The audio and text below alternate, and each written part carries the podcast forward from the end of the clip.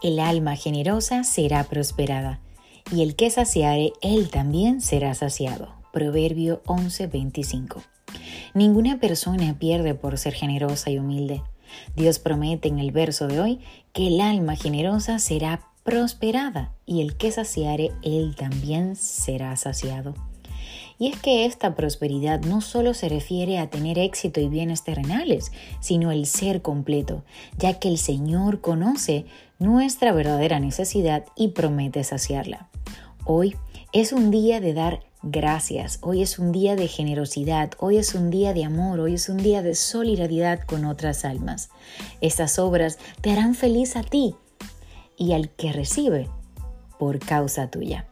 La satisfacción y la paz que recibes sobrepasa todo entendimiento humano. Cuando sirves, cuando das amor, cuando das gracias, las puertas del cielo se abren. Así que te deseo un feliz día de acción de gracias y que no solo sea hoy, sino cada día de tu vida.